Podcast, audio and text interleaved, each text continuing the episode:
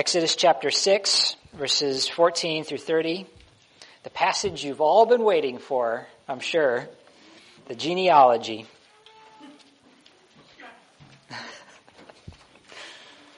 At least someone's excited. All right, Exodus chapter 6, uh, verses 14 through 30. This is the word of our God. These are the heads of their father's house. The sons of Reuben, the firstborn of Israel, Hanoch, Pallu, Hezron, and Carmi. These are the clans of Reuben. And the sons of Simeon, Jemuel, Jamin, Ohad, Yachin, Zohar, and Shaul, the son of a Canaanite woman. These are the clans of Simeon. These are the names of the sons of Levi, according to their generations. Gershon, Kohath, Merari, the years of the life of Levi being 137 years. The sons of Gershon, Libni and Shimi by their clans. The sons of Kohath, Amram, Izhar, Hebron, and Uzziel, the years of the life of Kohath being 133 years. The sons of Merari, Mahli, and Mushi. These are the clans of the Levites according to their generations. Amram took as his wife Jochebed, his father's sister, and she bore him Aaron and Moses, the years of the life of Amram being 137 years. The sons of his, Izhar, Korah, Neph, Nepheg, and Zichri. The sons of Uzziel, Mishael, Elazaphan, and Sithri. Aaron took as his wife Elisheba, the daughter of Amminadab, the sister of Nahshon, and she bore him Nadab, Abihu, Eleazar, and Ithamar. The sons of Korah, Assir, Elkanah, and Abiasaph. These are the clans of the Korites. Eleazar, Aaron's son, took as his wife one of the daughters of Putiel, and she bore him Phinehas.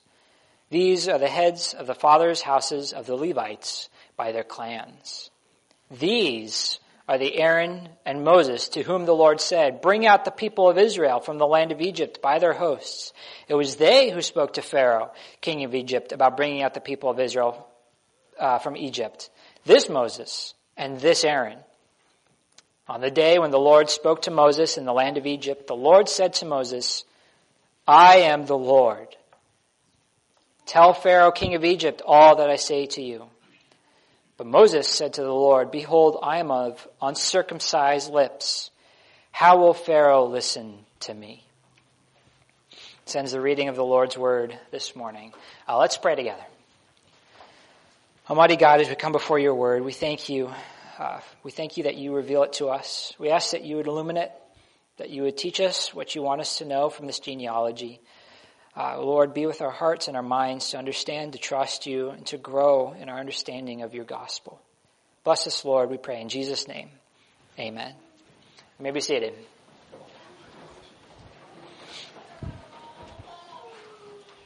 Quite a mouthful of a passage, isn't it? Well, let me ask you this. How do you know or how do you show your qualifications for a job? Right, you go into the interview and they say, well, give us your resume.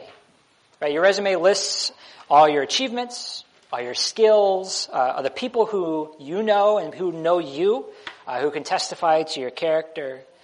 Right, in a resume, the things that you choose to prioritize say a lot about you.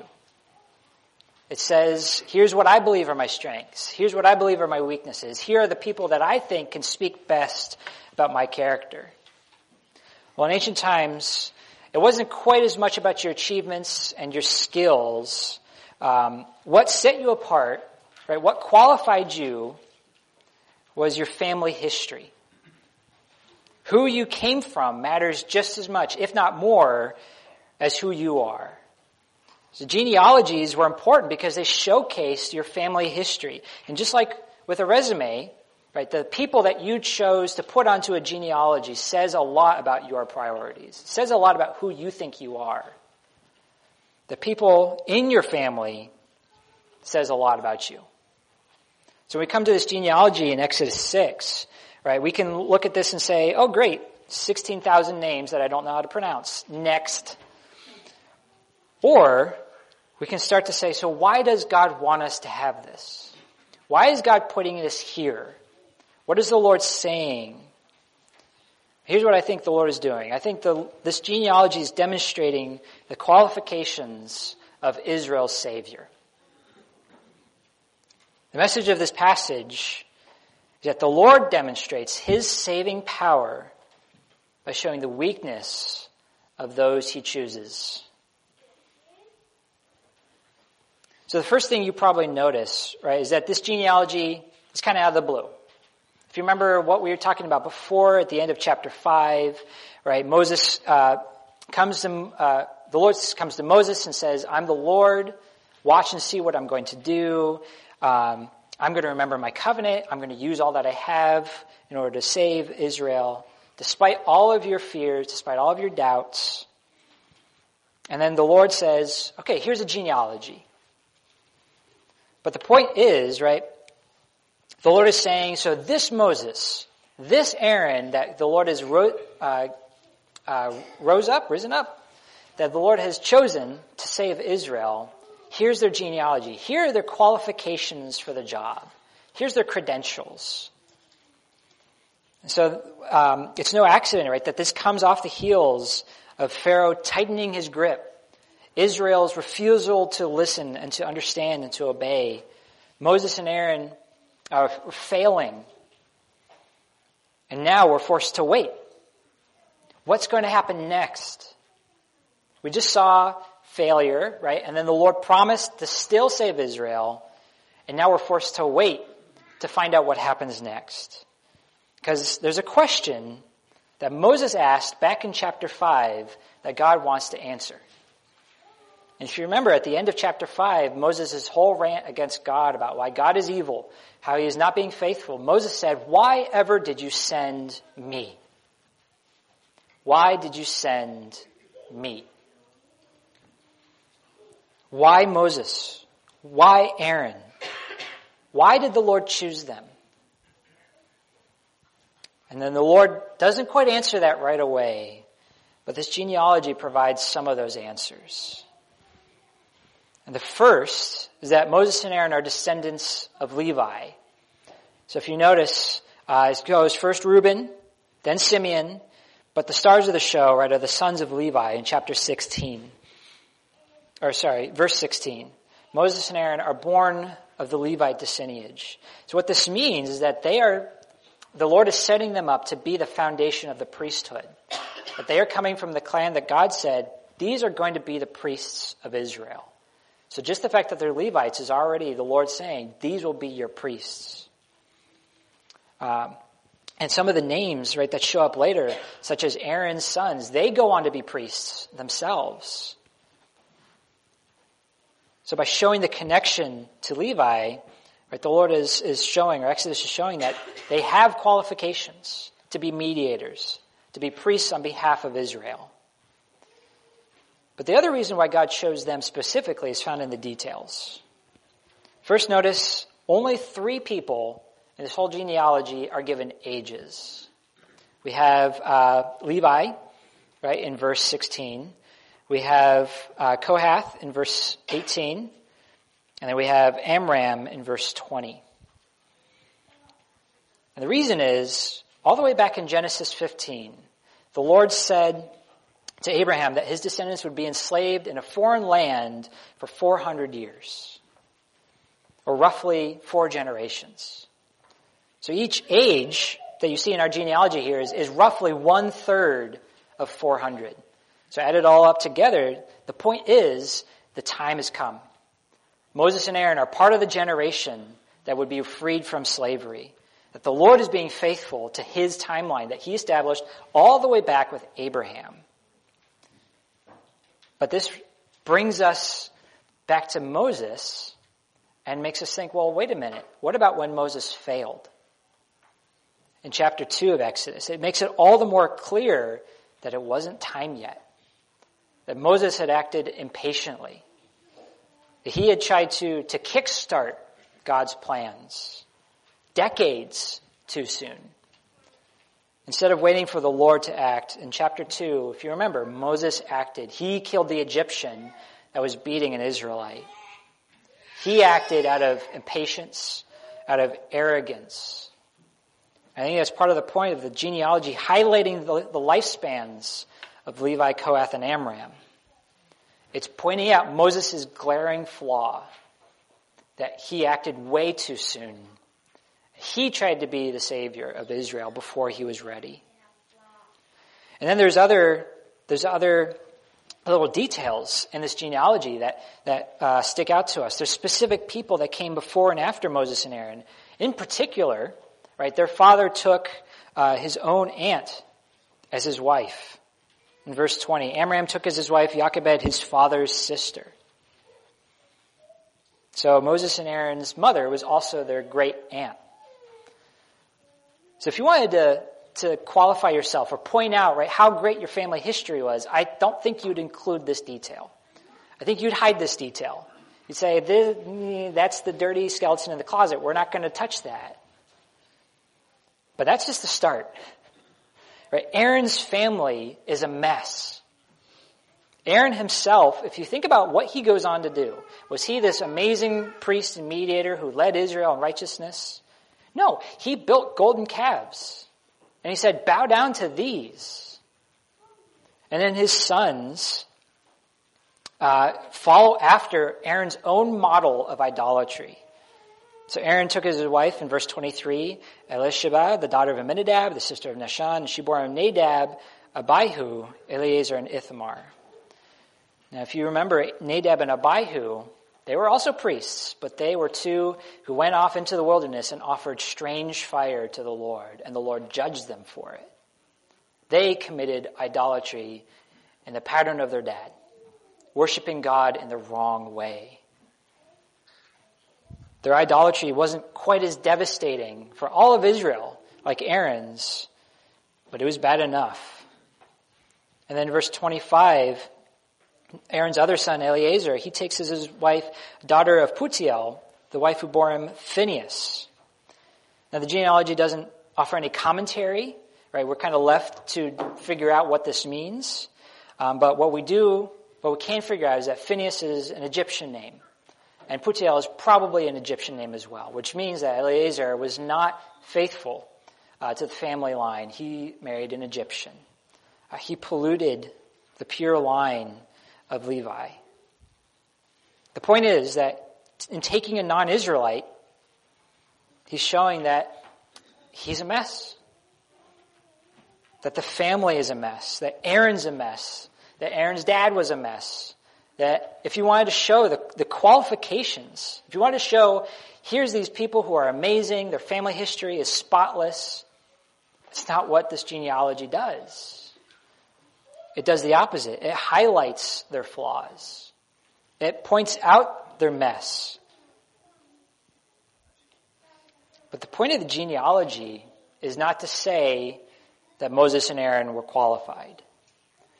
The point is actually the opposite in highlighting all these details, all these uh, family histories, genealogy is saying actually Moses and Aaron aren't qualified. Yes, they came from the right tribe, but being born into the right family is not enough. I think Moses confesses this and understands this when he says in verse 30, Behold, I am of uncircumcised lips. How will Pharaoh listen to me? I think Moses understands that he is not qualified to be Israel's savior. He has done nothing but fail. And as if to say, not even from the start was he qualified, this genealogy shows that he's not the right person. But if Moses isn't, if Aaron is not, then who is? If you remember back in the intro, I said that this genealogy was about Israel's Savior. This genealogy is about Israel's Savior. It's about the qualifications of Israel's Savior. And having just seen that Moses and Aaron aren't qualified, who is? In verse 29 the one name in this whole passage that stands alone. I am the Lord.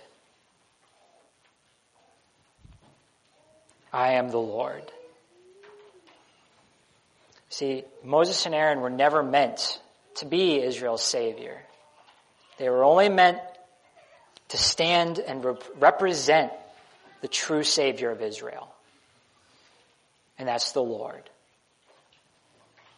So why, why go through this whole genealogy then? Why do all of this showing the unqualifications of Moses, the unqualifications of Aaron, and then just end up with, oh wait, it's actually the Lord? What's the point? I think the point is that in showing the unqualifications and showing the weakness of the people God chose to use, God is showing his strength. He's saying, I am so powerful to save that I can choose people like Moses and Aaron and still save Israel.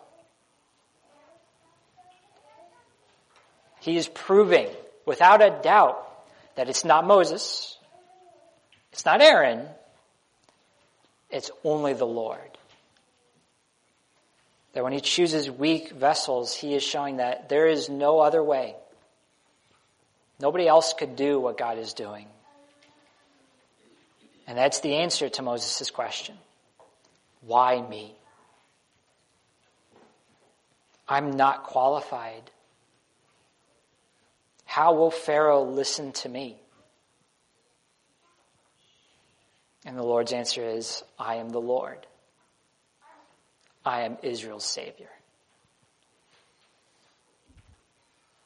It makes it clear, right, that this is not a mistake. Three times in verses 26 and 27 does the Lord say, This is Aaron, this is Moses, it is these people who I chose. They went to speak to Pharaoh. They're the ones I raised up. But I am the Lord. Their weakness, their unqualifications, all their failures, all their shortcomings, all that does is show how amazing God's power is. That He can use them and still bring an entire people out of Egypt. The Lord shows His ability to use messy and broken people for His purposes. So don't try to qualify yourself. Because that's not who the Lord loves to use. The Lord loves to use messy and broken people like you and like me. I think this passage tells us don't qualify yourself. Don't try to be qualified for God's ministry, for God's purposes, for God's kingdom. Because God's power is shown when He does use the messy and the broken. Which means no matter where you think you are, whether you think you're amazing or whether you think you're the bottom of the totem pole, God can still use you. And He does. But this won't be the last time that the Lord will use a genealogy to prove this kind of point. Later in the Gospel of Matthew, the, the genealogy of Jesus does a very similar thing to our passage today. Israel's Savior, Israel's Messiah, he didn't come from a pure, spotless family history. He came from prostitutes. Jesus came from Gentiles. Jesus came from broken and messy people. So instead of proving the qualifications of Jesus, this genealogy in Matthew shows the messiness of his family history. Why? Because the Lord loves to use people who don't seem qualified to the world. People that we would not consider worthy or qualified or strong. Because the Lord is interested in choosing the weak and the unqualified to show His power, to shame the strong, to shame the wise of the world. That's what the cross is all about. The Savior of Israel was not the perfect image of worldly strength. He was shamed. He was despised. He was spat upon.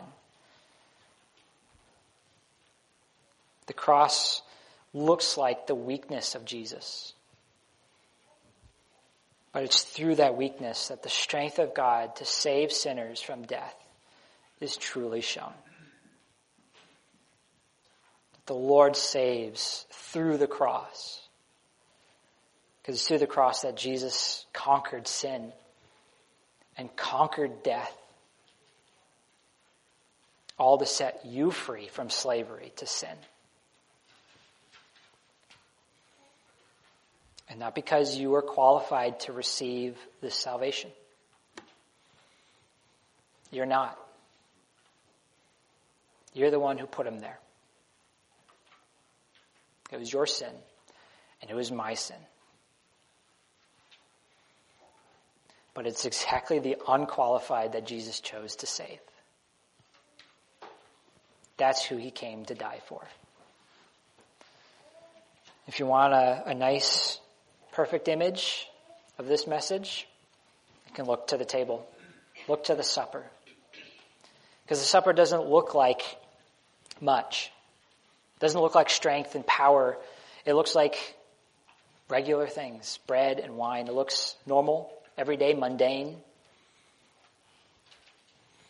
But the supper actually provides a nice, clear distinction between those who are qualified to be in God's kingdom and those who aren't. And the only qualification is to admit your weakness and to come to Jesus in faith. It's the only qualification to be in God's kingdom is to cling to Jesus in faith. The supper proclaims that for all of us. It proclaims that if you are one of Jesus's, his power to save is yours. So I'd like to invite the elders up so that we can taste and see that our God is good. Mighty God, we thank you that everything we have is from you. We thank you that you provide not only what we need, but you provide so much more. Our lives and our hearts are full of your grace and abundance. Out of that abundance, Lord, with gratitude, we give to you these gifts. May you take them and use them for your glory. Uh, and may you increase our gratitude in our hearts. All this we pray in Jesus' name. Amen.